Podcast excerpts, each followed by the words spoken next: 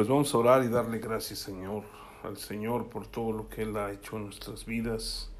Señor, gracias por permitirnos escuchar tu palabra, estar atentos a lo que tú tienes para nosotros y por permitirnos conocerte cada día más, porque al conocerte podemos saber cuánto nos has amado, cuánto has dado por todos nosotros, que aún hasta tu mismo Hijo Jesucristo diste para que nosotros pudiéramos ser redimidos. Ahora nosotros queremos aprender más y más de ti. Habla a nuestros corazones y ministra nuestras vidas. Te lo pedimos en el nombre de Jesús. Amén. Pues yo quiero compartirles algo que Dios ha estado poniendo en mi corazón. Estabas meditando sobre esta palabra, y si quieren abrir sus Biblias, en Mateo capítulo 22, en el versículo 34, vamos a leer del 34 al 39. Y dice: entonces los fariseos, oyendo que había hecho callar a los saduceos, se juntaron a una. Y uno de ellos, intérprete de la ley, preguntó por tentarle, diciendo: Maestro, ¿cuál es el gran mandamiento en la ley? Jesús le dijo: Amarás al Señor tu Dios con todo tu corazón y con toda tu alma y con toda tu mente. Este es el primero y grande mandamiento, y el segundo es semejante: amarás a tu prójimo como a ti mismo. De estos dos mandamientos depende toda la ley y los profetas. Muchas veces hacemos mucho hincapié en que debemos amarnos unos a otros, pero pocas veces hablamos del amor que debemos darle a Dios. Esto es porque muchas veces damos por un hecho que amamos a Dios, ¿sí? Y yo estaba orando y meditando un poquito en esto, y me di cuenta que es un mandamiento, y que Jesús lo llamó el primero y más grande mandamiento. Y quiere decir que es muy importante y que debemos ponerlo como prioridad en nuestras vidas.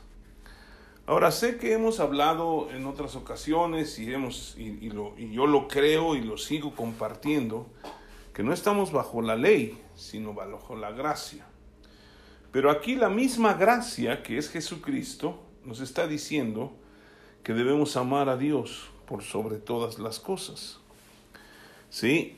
La situación aquí es: surge una pregunta: ¿cómo debemos amar a Dios, o cómo podemos amar a Dios? Primero tenemos que entender qué es el amor. Y bueno, hemos hablado en 1 Corintios 13 lo que es el amor. Yo quisiera que viéramos esa escritura, la vamos a ver rápido, no vamos a analizarla mucho. Pero 1 Corintios 13 nos habla del amor de Dios, que es el amor ágape. Y dice en el versículo 4: el amor es sufrido, es benigno, el amor no tiene envidia, el amor no es jactancioso, no se envanece, no es indecoroso, no busca lo suyo, no se irrita, no guarda rencor, no se goza de la injusticia, mas se goza de la verdad. Todo lo sufre, todo lo cree, todo lo espera, todo lo soporta. El amor nunca dejará de ser. Y para poder nosotros conocer esta clase de amor y poder amar a Dios y cumplir el primer mandamiento que está escrito en la Biblia, en cuanto a lo que Jesucristo nos está enseñando, quiero aclarar que nosotros conocemos 10 mandamientos, y muchos se los aprendieron. Y cuando íbamos al catecismo decíamos: los mandamientos de la ley de Dios son 10, y los recitábamos como si fueran las tablas de multiplicar. Pero en realidad, este primer mandamiento o gran mandamiento que nos da Jesucristo no aparece en esos 10, ¿sí? Y es porque no eran 10 mandamientos, solamente eran más de 430 mandamientos que Dios le dio al pueblo de Israel. Y en Deuteronomio capítulo 6, si ustedes quieren ver, ahí es donde está escrito este mandamiento. Y dice en el versículo 1, estos pues son los mandamientos, estatutos y decretos que el Señor nuestro Dios mandó que os enseñase, para que los pongáis por obra en la tierra en la cual pasáis vosotros para tomarla, para que temas al Señor tu Dios, guardando todos sus estatutos y mandamientos que yo te mando, tú, tu hijo y el hijo de tu hijo, todos los días de tu vida, para que tus días sean prolongados. Oye pues, oh Israel, y cuida de ponerlos por obra, para que te vaya bien en la tierra que fluye leche y miel, y os multipliquéis, como te ha dicho el Señor tu Dios, Dios de tus padres. Oye pues, oh Israel, nuestro Dios, el Señor uno es. Y amarás al Señor tu Dios con todo tu corazón y con toda tu alma y con todas tus fuerzas. Y estas palabras que yo te mando hoy estarán sobre tu corazón, y las repetirás a tus hijos, y hablarás de ellas estando en tu casa, y andando por el camino, y al acostarte, y cuando te levantes, y las atarás como una señal en tu mano, y estarán como frontales entre tus ojos, y las escribirás en los postes de tu casa y en tus puertas. Estamos hablando del mandamiento. Esto es un mandamiento, no es una sugerencia, ¿sí? Mandamientos y estatutos que Dios estableció y que les dio al pueblo de Israel para que ellos les fuera bien en todo lo que hicieran. De alguna otra manera, ¿sí? En nuestras vidas, pensamos que todo mundo ama a Dios, pero no podemos amar a Dios si no le conocemos o si no sabemos la clase de amor que Él nos ha dado. En Primera de Juan capítulo 3, si quieren ver, en el versículo 1, nos habla de algo muy interesante que a mí me llama la atención mucho y que también es algo como que nosotros tenemos que imaginar, yo creo, ¿no? O de alguna manera ver de una forma especial este versículo. Porque dice en el versículo 1 del capítulo 3, mirad cuál amor nos ha dado el Padre para que seamos llamados hijos de Dios. Por esto el mundo no nos conoce porque no le conoció a Él. Amados, ahora somos hijos de Dios y aún no se ha manifestado lo que hemos de ser, pero sabemos que cuando Él se manifieste seremos semejantes a Él porque le veremos tal como Él es. ¿Hacia dónde tenemos que mirar para entender el amor de Dios? Mirad cuál amor. Cuando yo veo esta palabra, yo me imagino que necesitamos voltear a la cruz. Y ahí ver a Jesucristo colgado en la cruz, ¿sí? Derramando su sangre, ¿sí? Hasta la última gota por todos nosotros, por amor. De hecho, Juan 3:16 lo dice, porque de tal manera amó Dios al mundo que ha dado a su Hijo unigénito, para que todo aquel que en Él cree no se pierda, mas tenga vida eterna. Entonces, mirad ese amor, o sea, la muerte más cruel que puede existir es esa. Estar en una cruz colgado, ¿sí? Sin poder respirar, con los pies clavados, las manos clavadas, ¿sí? Y sufriendo después de que lo azotaron. Ustedes pueden ver en Isaías 53 todos los sufrimientos que llevó, pero todo lo hizo por amor. Y aquí nos está diciendo, mirad cuál amor nos ha dado el Padre. ¿Para qué? Para que seamos llamados hijos de Dios. Solo aquellos que conocen el amor de Dios y que han recibido en su corazón el sacrificio de Jesucristo y le han hecho Señor de sus vidas, son aquellos que pueden ser llamados hijos de Dios. Y por eso el mundo no nos conoce, por eso nos discrimina o por eso nos hace a un lado, porque no conocen a Dios. Y para que nosotros podamos cumplir este mandamiento, necesitamos conocer a Dios, ¿sí? Ahí en el capítulo 4 de Primera de Juan, ¿sí? Dice el versículo 7, Amados, amémonos unos a otros, porque el amor es de Dios. Todo aquel que ama es nacido de Dios y conoce a Dios. El que no ama no ha conocido a Dios, porque Dios es amor. En esto se mostró el amor de Dios para con nosotros, en que Dios envió a su Hijo unigénito al mundo para que vivamos por él. En esto consiste el amor, no en que nosotros hayamos amado a Dios, sino que Él nos amó a nosotros y envió a su Hijo en propiciación por nuestros pecados. Amados, si Dios nos ha amado así, debemos también nosotros amarnos unos a otros. Nadie ha visto jamás a Dios. Si nos amamos unos a otros, Dios permanece en nosotros y su amor se ha perfeccionado en nosotros.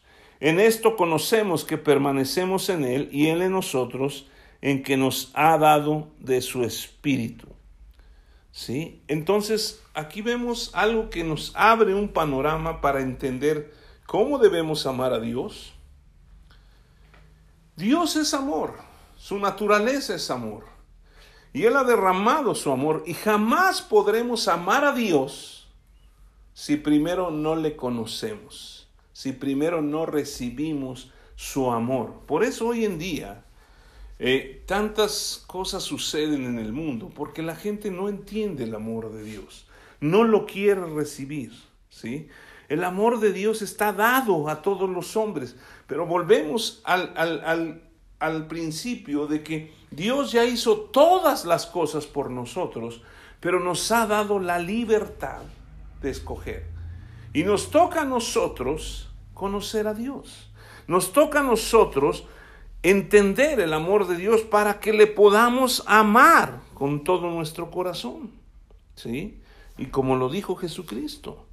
Entonces, esto es un mandamiento, no es una sugerencia. Pero el mandamiento lo puso Dios. Y dice la Escritura en Deuteronomio 31, no tienen que ir allá, pero dice: he aquí yo he puesto la vida y la bendición delante de ti, la muerte y la maldición, escoge. Y de hecho nos sugiere, escoge la bendición y la vida. Pero si el hombre escoge la otra parte, pues es lo que atrae a su vida. Entonces nos toca a nosotros anunciar el Evangelio, mostrar el amor que hemos recibido de Dios. Pero para amar a Dios necesitamos conocerlo. ¿Cómo podemos amar a alguien que no conocemos? ¿Sí? La Biblia nos enseña que el segundo mandamiento es amar al prójimo como a nosotros mismos, pero si no conocemos al prójimo, a las personas que están alrededor de nosotros, ¿cómo los podremos amar? Y solamente cuando recibimos el amor de Dios, podemos regresar el amor de Dios en nuestras vidas hacia Dios como prioridad y luego hacia el mundo para que ellos conozcan también de Dios. Ahora Jesús dice, si regresamos ahí al inicio de nuestra plática, ahí en Mateo capítulo 22, Él dice que amemos a Dios con todo nuestro corazón. Se refiere a tres cosas principalmente: amar a Dios con todo nuestro corazón, con toda nuestra alma y con toda nuestra mente. ¿Sí? ¿Por qué Jesús separa el corazón, el alma y la mente? Cuando creemos que el alma contiene también las emociones, contiene la voluntad, contiene los pensamientos, obviamente, ¿no? La mente. Y el corazón es aparte tal vez. Pero ¿por qué lo separa Jesucristo? Porque es muy importante que nosotros entendamos que son partes de nuestra vida o de lo que hay en nosotros que son importantísimas para poder recibir el amor de Dios y luego en reciprocidad dárselo a Él y a los demás. El corazón es la parte más importante en la vida de una persona, ¿sí? Tanto física como espiritualmente. ¿Por qué? Simple y sencillamente, si nuestro corazón se detiene, pues estamos muertos, ¿sí? Espiritualmente, nosotros tenemos que confesar con nuestra boca que Jesús es el Señor y creer en nuestro corazón que Dios le levantó de los muertos para que seamos salvos. Si no lo hacemos, no lo somos. Entonces, el corazón es una parte vital, tanto espiritualmente como físicamente en la vida. Vamos a hablar de un creyente. Y la Biblia nos enseña que nosotros tenemos que cuidar nuestros corazones. En Proverbios capítulo 4, si quieren ir allá, Proverbios capítulo 4 nos enseña cosas muy impresionantes. Y vamos a leer desde el versículo 20. Dice: hijo mío, está atento a mis palabras. Y esto tiene que ver mucho con cómo vamos a conocer el amor de Dios. El amor de Dios se conoce a través de la palabra de Dios, de conocer a Jesucristo, que es el verbo de Dios que se hizo carne. Y tenemos que tener un acercamiento a la palabra de Dios para conocer al Padre. Y por eso nos dice el versículo 20: hijo mío, está atento a mis palabras, inclina tu oído a mis razones.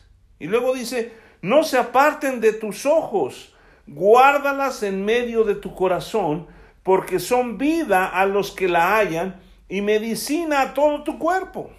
Sobre toda cosa guardada, guarda tu corazón, porque de él mana la vida. Entonces, aquí algo tremendo. No se aparten de tus ojos y guárdalas en medio de tu corazón. Nosotros lo que leemos, lo que vemos, podemos... El corazón es algo tan especial, o un órgano muy especial, porque en nuestro corazón se guardan muchas cosas, ¿sí? Tanto cosas buenas como cosas malas, cosas que nos han sucedido en la vida y las traemos guardadas en el corazón. Pero una de las cosas que yo veo y que nos enseñan mucho, tanto físicamente como espiritualmente, es que nosotros tenemos que vivir una vida saludable para poder guardar nuestro corazón, para que nuestro corazón no se llene de grasa, para que nuestro corazón funcione perfectamente, para que podamos ser de larga vida. De la misma manera, tenemos nosotros que cuidar el corazón en el área espiritual, ¿sí? Alimentarnos sanamente, llenarnos de la palabra de Dios, guardar las cosas como tesoros que Dios nos ha dado en su palabra, ¿sí? Y fíjese, el versículo 22 dice: porque son vida a los que la hallan y medicina a todo su cuerpo. Si nosotros podemos buscar la Escritura y guardarla en nuestro corazón, vamos a vivir plenamente, vamos a poder vivir lejos de enfermedades, ¿sí? Y vamos a tener una vida plena. La Biblia dice que Jesucristo llevó nuestras enfermedades y nuestras dolencias en la cruz, y por su llaga fuimos curados. Pero mientras no sepamos esa promesa, ¿cómo podemos reclamarla? No quiere decir que no nos vamos a enfermar, pero cuando estemos enfermos podemos declarar esas promesas y hacerlas nuestras. Si están guardadas en nuestro corazón, van a fluir por nuestras bocas, ¿sí? Entonces, necesitamos guardar nuestro corazón, tanto físicamente como espiritualmente, porque de él mana la vida. Si creyeres en tu corazón que Dios le levantó de los muertos, serás salvo. Y cuando recibimos a Cristo y somos salvos, somos nuevas criaturas, ¿sí? Tenemos una bendición para vivir en la eternidad. Esto también lo aclaramos y lo podemos ver en Romanos capítulo 10. Romanos capítulo 10, versículos 8, 9 y 10 que conocemos y que es la palabra de fe que predicamos, ¿sí? Dice en el versículo 8: mas ¿qué dice? Cerca de ti está la palabra, en tu boca y en tu corazón.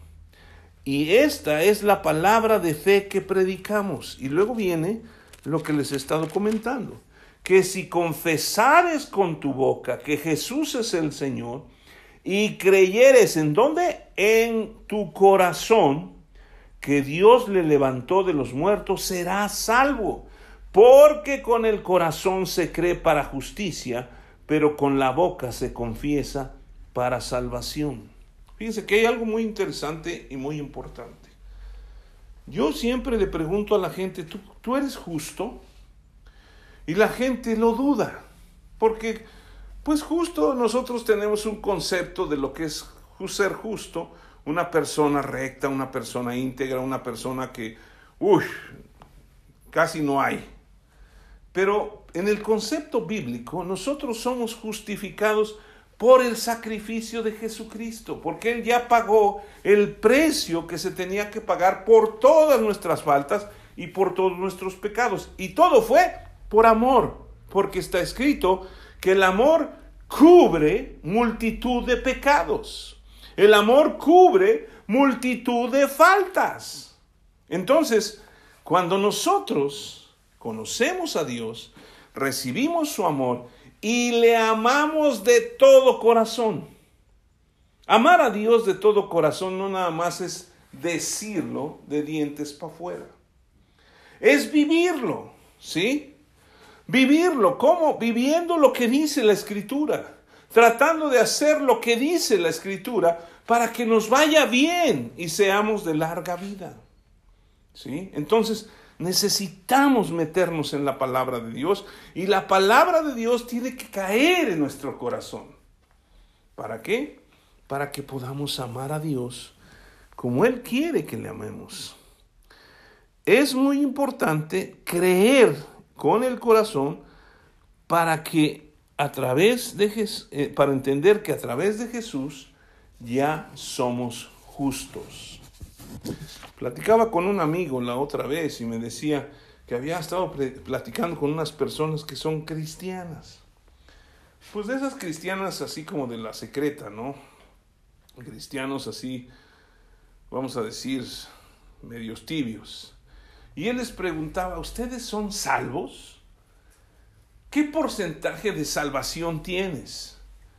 Y dice que estas personas le dijeron, pues como un 90%. ¿Por qué? Porque pues no son tan supuestamente justos. O eres justo o eres injusto. No hay medias tintas. ¿Sí? O eres salvo o no eres salvo. No hay porcentajes. ¿Sí? Porque imagínense, nomás tuviéramos un 10% de salvación.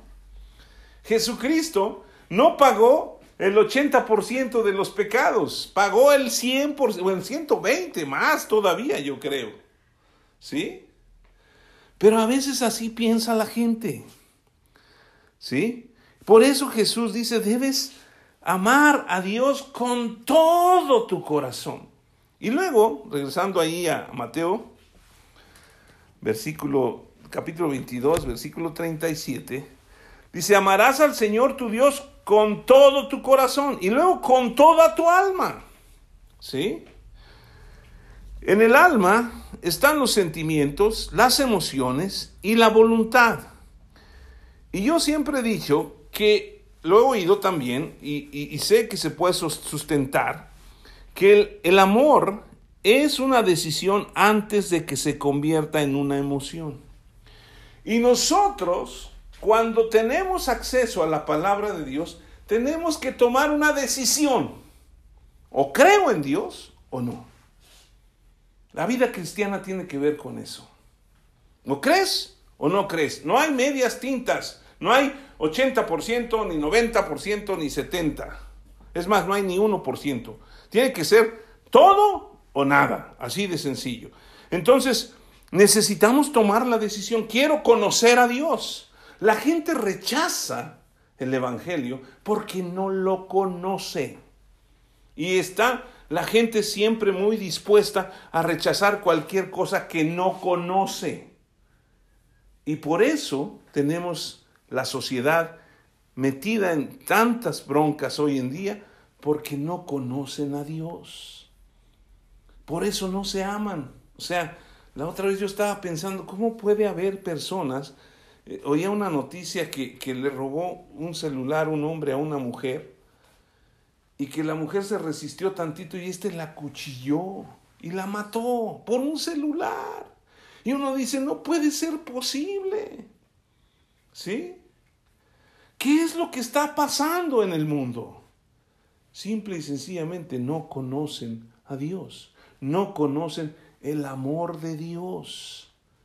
Y nosotros necesitamos amar a Dios con todo nuestro corazón y con toda nuestra alma, tomar esa decisión para que las otras personas puedan ver el amor de Dios en nosotros. ¿Sí? Entonces, la decisión es muy importante en nuestra vida. En el alma es donde se crea el conflicto de las personas. ¿Sí? Porque ahí está el conocimiento de las cosas. Y entonces la gente empieza a tener conflictos porque dice, es que yo le pedí a Dios y no me responde. Es que si Dios es justo, me tiene que perdonar. Y siempre le estamos echando toda la responsabilidad a Dios. Nos parecemos a Adán. Adán, cuando fue confrontado por Dios, ¿por qué había comido?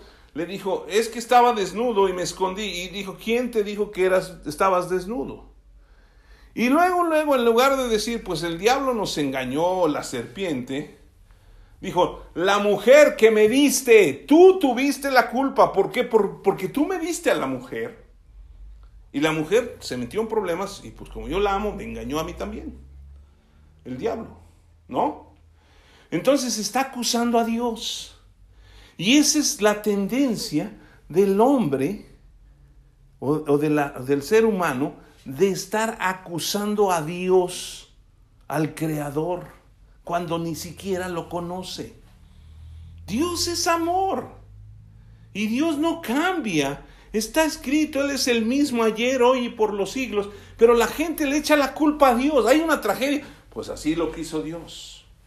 Me va mal. Pues no sé por qué Dios. Y luego inventamos tontería y media. Es que es la cruz que me tocó llevar. No, Jesucristo llevó la cruz y nos dio salvación. Y tomamos la cruz nuestra cada día para entender que somos libres y que somos salvos. Solamente aquellos que tienen conocimiento en su alma podrán amar a Dios con toda el alma.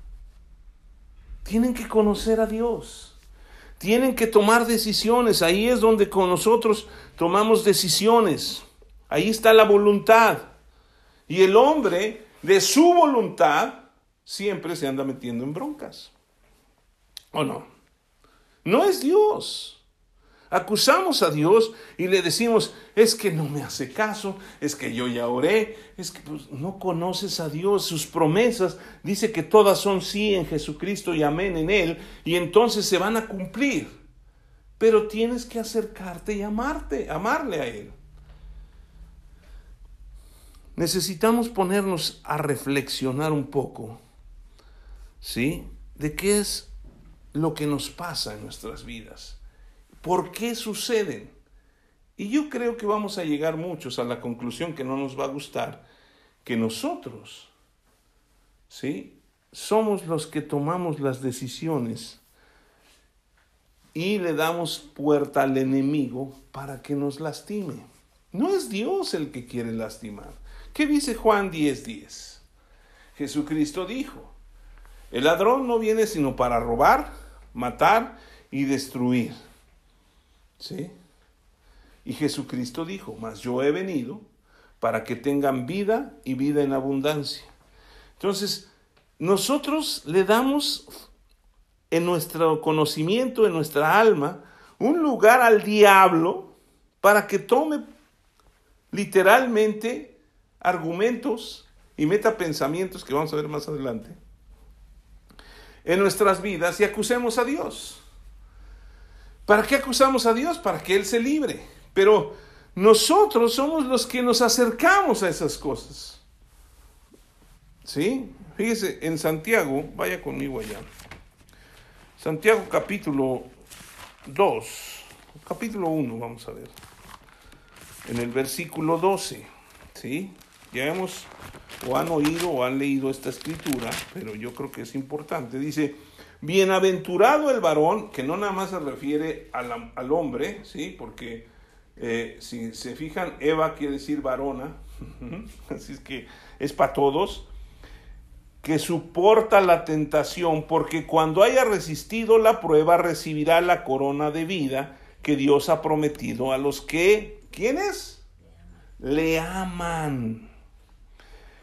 Cuando alguno es tentado, no diga que es tentado de parte de Dios, porque Dios no puede ser tentado por el mal, ni él tienta a nadie, sino que cada uno es tentado cuando de su propia, o sea, nuestra decisión, concupiscencia es atraído y seducido. Entonces la concupiscencia, después que ha concebido, da a luz el pecado, y el pecado siendo consumado da luz a muerte. Amados hermanos míos, no erréis. Dice, toda buena dádiva y todo don perfecto desciende de lo alto del Padre de las luces, en el cual no hay mudanza ni sombra de variación. Él de su voluntad nos hizo nacer por la palabra de verdad, para que seamos primicias de sus criaturas. O sea, Dios quiere que entendamos que la palabra de Dios es muy importante en nuestras vidas y debemos amar a Dios. El que ama a Dios ama su palabra, porque es Dios mismo, ¿sí? Y por eso necesitamos amarlo. Es muy importante que nosotros tomemos decisiones de buscar a Dios, ¿sí? Y usted no puede argumentar, ni yo tampoco, que es la persona que nos enseñó, ¿sí? ¿Por qué le digo esto? Porque Jesucristo tuvo 12 discípulos, les enseñó lo mismo, estuvieron con él 3 años y medio, no sé cuánto más, pero estuvieron con él y les enseñó todas las cosas igual a todos, pero uno tomó la decisión de negarlo, de entregarlo, ¿sí? Entonces nosotros no podemos decir, pues es que yo iba a tal lugar y me enseñaron mal. No, usted tiene que tomar la decisión de aprender las escrituras y escudriñar las escrituras para saber si lo que le están diciendo es correcto. Y si no es correcto, pues váyanse a otro lado. Pero no pueden empezar a decir esas palabras porque no son ciertas. Cada uno, ¿sí?, de su propia concupiscencia es atraído y seducido, ¿sí? Y por eso es que se tienen tantos problemas en la vida. Ahora, Jesús, ahí en Mateo capítulo 22, en el versículo 37, separa del alma un poquito, no es que se separen, pero separa la mente, ¿sí?, o los pensamientos. Porque dice, amarás al Señor tu Dios con todo tu corazón, con toda tu alma y con toda tu mente. ¿Por qué Jesús trae a colación la mente, cuando podría estar incluida en el alma tal vez? Porque la mente es el centro de batalla de un creyente para amar a Dios o no, ¿sí? Porque es en los pensamientos donde el hombre concibe las cosas o aprende las cosas, entiende en la mente que ¿es Dios o no es Dios? Y cuando aprende a conocer a Dios, va a vivir conforme a la voluntad de Dios y no le va a costar trabajo cumplir el mandamiento de amar a Dios con todo su corazón, con toda su alma y con toda su mente. La mente juega un papel muy importante en la vida de cada persona y de cada creyente. Lo que pensamos muchas veces se almacena en nuestra alma y en nuestro corazón. Es por eso que Jesús nos llama a amar a Dios con toda nuestra mente, ¿sí? Por eso Dios a través del Espíritu Santo nos dice, usando al apóstol Pablo, ahí en Efesios 6, si quieren ir allá, habla de la armadura de Dios, Efesios capítulo 6, y ahí nos dice el Espíritu Santo, utilizando al apóstol Pablo, que nos vistamos de toda la armadura de Dios. ¿Sí? Dice en el versículo 10, por lo demás, hermanos míos, fortaleceos en el Señor y en el poder de su fuerza. Y luego dice, vestíos de toda la armadura de Dios para que podáis estar firmes. ¿Contra qué? Contra las acechanzas del diablo. Porque no tenemos lucha contra sangre y carne, sino contra principados, contra potestades, contra los gobernadores de las tinieblas de este siglo y contra huestes espirituales de maldad en las regiones celestes. Por tanto, tomad toda la armadura de Dios para que podáis resistir el día malo y habiendo acabado todo, estéis firmes. Fíjense, dice el versículo 10, fortaleceos en el Señor. Y en el versículo 13, tomad la armadura de Dios. No quiere decir que Dios va a venir a ponernos la armadura. Otra vez, caemos en lo mismo. El hombre tiene que tomar la decisión. ¿Me pongo la armadura o no me la pongo? ¿Me fortalezco en el Señor o no lo hago? ¿Sí? Es como el hombre que quiere estar fuerte o la mujer que quiere estar fuertes y ágiles y todo. Si no hacen ejercicio, no van a hacerlo. O sea, no va a ser porque usted lo piense y diga, ay, sí, yo quiero estar flaco. No voy a estar flaco mientras no deje de comer. ¿Sí? No voy a estar fuerte mientras no me ejercite. Entonces, simple y sencillamente tiene que ver con la decisión del hombre. Pero tiene que conocer qué es lo que lo fortalece. ¿Sí? Hoy en día hay tantas cosas que se toman muchas personas que para que estén fuertes y que energías y cosas. O sea, me llama la atención ahora que he andado por ahí en la ciudad manejando, que casi en cada esquina hay personas que venden esos energetizantes o no sé cómo se llaman, unas bebidas. Y todos los de las combis o de los servicios públicos, todos compran. Y yo digo, pues ha de ser para aguantar 10, 12, 15 horas, ¿no? Pero es increíble. Y creen en esas cosas. ¿Será cierto?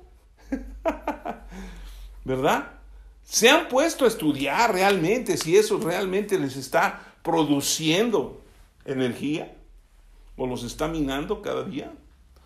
Es como cuando uno dice, me voy a echar una coca porque pues, estoy medio apagado.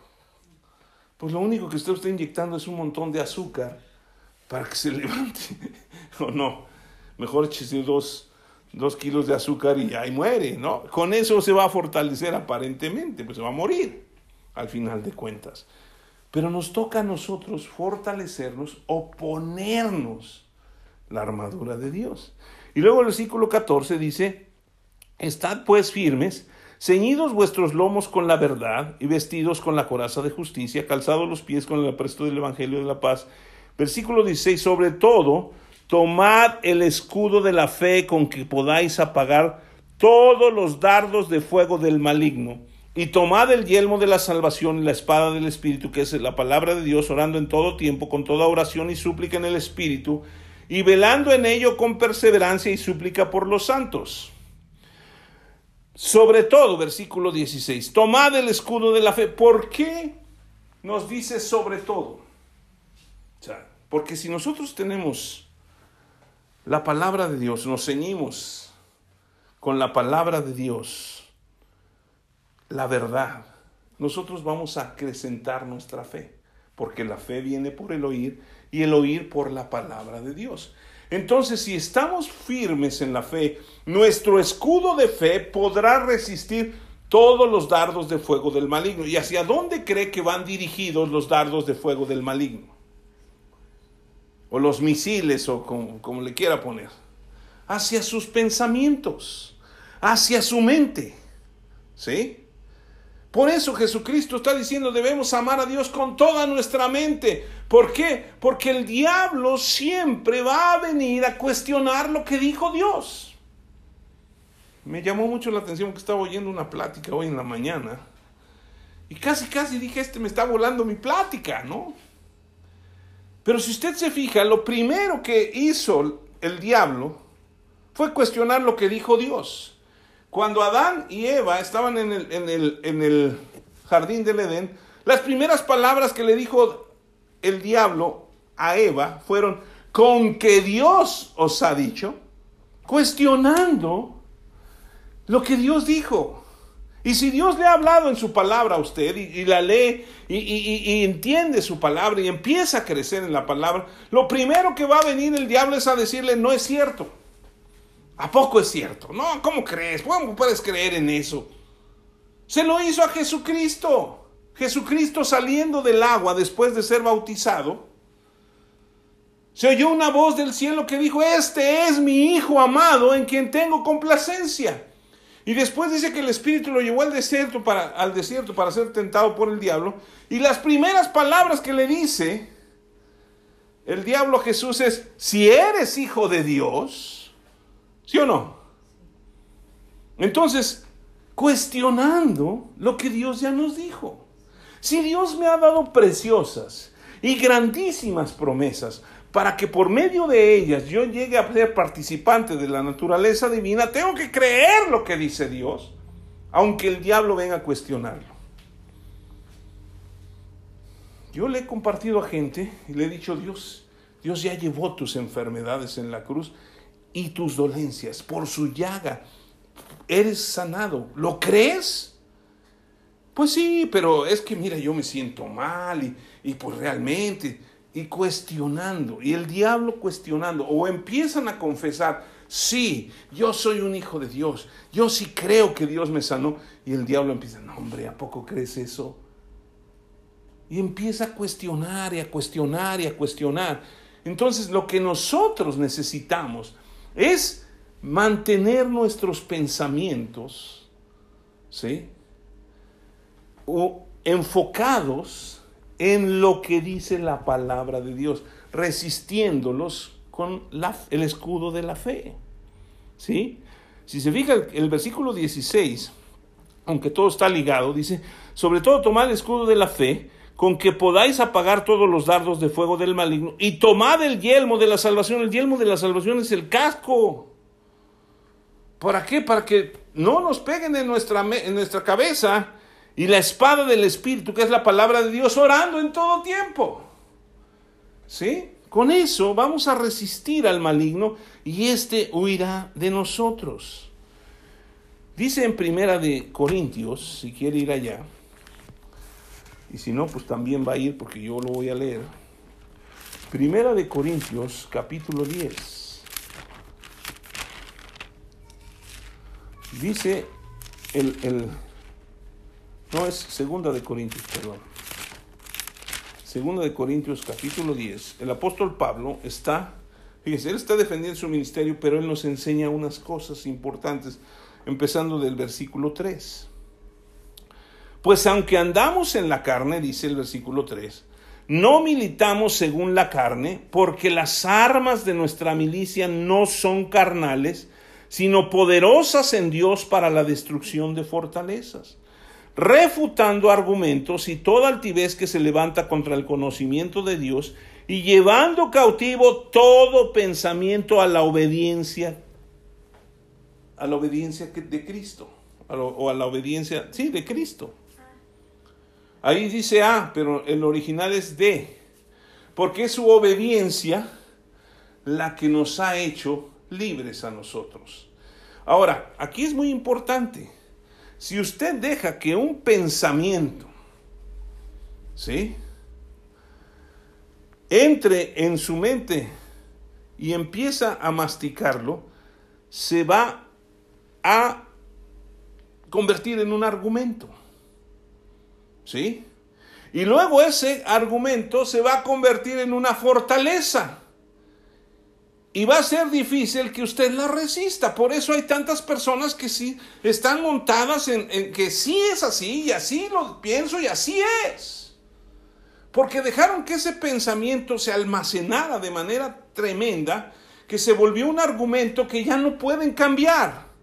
Y ese argumento se volvió una fortaleza. Pero aquí dice, las armas de nuestra milicia no son carnales, sino son poderosas en Dios para la destrucción de fortalezas, refutando argumentos y toda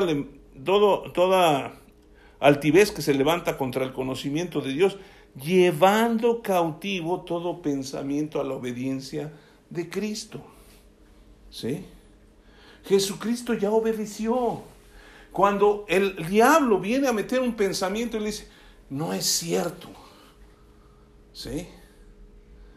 ¿A poco no se imaginan que el diablo le dijo a Jesucristo, si eres hijo de Dios? A ver, eso de que el Espíritu Santo te concibió en el vientre, eso no puede suceder. No, mira, empieza a meter argumentos. ¿Sí?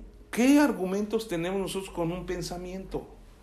Viene un pensamiento, no, es que Dios no te quiere bendecir. Eso no es cierto, él tiene sus escogidos, Él no te va a bendecir, pero si Dios lo dijo, sí, pero tú sabes que se han aventado la puntada, la gente, de decir, es que la Biblia pues ya tiene muchos años, la Biblia ha sido atacada y ha sido tratada de destruir por muchos años y sigue vigente. Entonces, ¿a quién le voy a creer más? ¿A lo que dice la palabra de Dios o a los argumentos que hoy se tienen? Ningún argumento va a poder vencer la palabra de Dios. Ninguna fortaleza va a poder vencer la palabra de Dios. Porque Jesucristo dijo, el cielo y la tierra pasarán, pero mi palabra no pasará sin que se cumpla toda ella. Entonces se va a cumplir. Si Él dijo que yo estoy sano. Y necesito creerlo y caminar en eso. Confesándolo, pero llevándolo a mi mente, porque en mi mente está la lucha. ¿Será? No será. ¿Será? No será. Me acuerdo que en una ocasión estábamos en una reunión y llegaron muchas personas y estábamos orando. Dios me movió y dijo, quiero sanar. ¿Sí? Y pues yo empecé a orar por la gente, empezó a sanar, pero una persona llegó y dijo que tenía una situación ahí en sus ovarios, que tenía un tumor, ya todo con estudios y todo, y había llevado al esposo para que fuera a pedir por ella. Y la mujer creyó que Dios la había sanado. Al otro día dijo, la tenían que operar al otro día y dijo, no me opero hasta que me hagan otros estudios. No, pero es que me los hace, no importa si me los cobra. Y resultó que no tenía nada. Porque lo creyó. No dejó que en su mente se almacenara un pensamiento. ¿Será? ¿Y si Dios no quiere? ¿Y si es la cruz que me tocó llevar? ¿Y si no sé cuándo? Se fija, son puros pensamientos que se convierten en argumentos. Y luego se han convertido en fortalezas que al hombre le es casi imposible destruir. Pero las armas de nuestra milicia no son carnales. ¿Cómo podemos llevar nuestros pensamientos cautivos a la obediencia de Cristo antes de que se conviertan en argumentos y luego en fortalezas? Filipenses capítulo 4.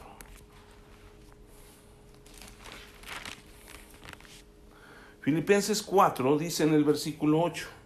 Por lo demás, hermanos, todo lo que es verdadero, todo lo honesto, todo lo justo, todo lo puro, todo lo amable, todo lo que es de buen nombre, si hay virtud alguna, si hay algo digno de alabanza, en esto pensar.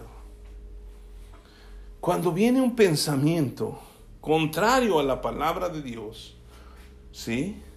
Usted revise, lo que estoy pensando es verdadero, es honesto, es justo.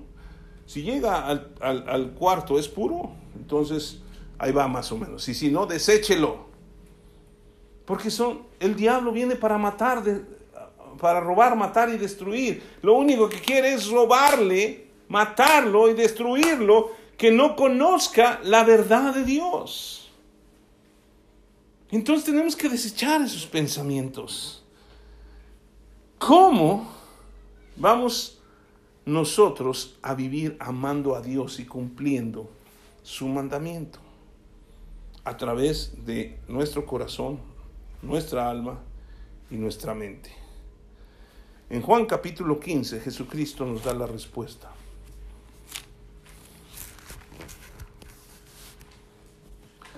Dice Juan capítulo 15, en el versículo 9. El Señor Jesús está hablando y dice: como el Padre me ha amado, así también yo os he amado. ¿Qué dice? Permanecer o permaneced en mi amor. Si guardareis mis mandamientos, permaneceréis en mi amor, así como yo he guardado los mandamientos de mi Padre y permanezco en su amor. Estas cosas os he hablado para que mi gozo esté en vosotros y vuestro gozo sea cumplido. Este es mi mandamiento, que os améis unos a otros como yo os he amado. Nadie tiene mayor amor que este, que uno ponga su vida por sus amigos. Vosotros sois mis amigos si hacéis lo que yo os mando. Ya no os llamaré siervos, porque el siervo no sabe lo que hace su señor, pero os he llamado amigos, porque todas las cosas que oí de mi Padre os las he dado a conocer. No me elegisteis vosotros a mí, sino que yo os elegí a vosotros y os he puesto para que vayáis y llevéis fruto, y vuestro fruto permanezca, para que todo lo que pidiereis al Padre en mi nombre, Él os lo dé. Esto os mando, que os améis unos a otros. Cuando estaba leyendo esto me dije, en otra ocasión les voy a hablar acerca de cómo pedir en el nombre de Jesús para que Él nos dé. ¿Sí? Porque siempre decimos, en el nombre de Jesús, amén, ¿no? Pero vamos a estudiar bien lo que es recibir lo que Jesús quiere darnos. Pero aquí está impresionante lo que dice: no me elegisteis vosotros a mí, sino que yo os elegí a vosotros y os he puesto para que vayáis y llevéis fruto, y vuestro fruto permanezca, para que todo lo que pidiereis al Padre en mi nombre, Él os dé. ¿Sí? Nadie tiene mayor amor que este, que uno ponga su vida por sus amigos. ¿Quién es el que puso su vida por todos nosotros? Jesucristo. ¿Cómo vamos a cumplir sus mandamientos? Cuando nosotros permanezcamos en su amor. ¿Cómo vamos a permanecer en su amor? Conociendo primero a su amor, conociendo a Dios. Y no es difícil. No, es que la Biblia está llena de contradicciones. No es cierto. ¿Sí? La Biblia se explica por la Biblia misma. La Biblia nos lleva de la mano a conocer a Jesucristo. Desde Génesis, Apocalipsis, todo habla de Jesús, el amigo que entregó su vida por todos nosotros. El que dice que nosotros llevemos fruto, para que cuando pidamos a Dios, en su nombre Él nos dé las cosas. Debemos amar a Dios con todo lo que somos. Espíritu, alma, cuerpo, todo. Hay que entregarlo a Dios, pero hay que conocer a Dios. Versículo 16, vuelvo a leerlo. No me elegisteis vosotros a mí, Él nos eligió. Y para terminar, yo quiero leerles un versículo que para mí es lo que derrite el corazón de cualquier persona, que está en Romanos capítulo 8, en el versículo 32. El que no escatimó ni a su propio Hijo, sino que lo entregó por todos nosotros, ¿cómo no nos dará también con Él todas las cosas? Si no recibimos es porque no pedimos. Y a veces cuando pedimos mal, porque no conocemos aquel que es la fuente de la bendición para todos nosotros, el que no escatimó ni a su propio Hijo, el que nos amó con amor eterno. Él nos va a dar todas las cosas si le conocemos y si le amamos con todo nuestro ser. Señor, gracias por tu palabra, porque tu palabra es la verdad. Y conociendo la verdad, Señor, podemos conocer a Jesucristo y conocer al Padre y conocer cuánto nos ha amado. Es difícil entender ese amor tan grande que tú has derramado en nuestras vidas, pero no es imposible conocerlo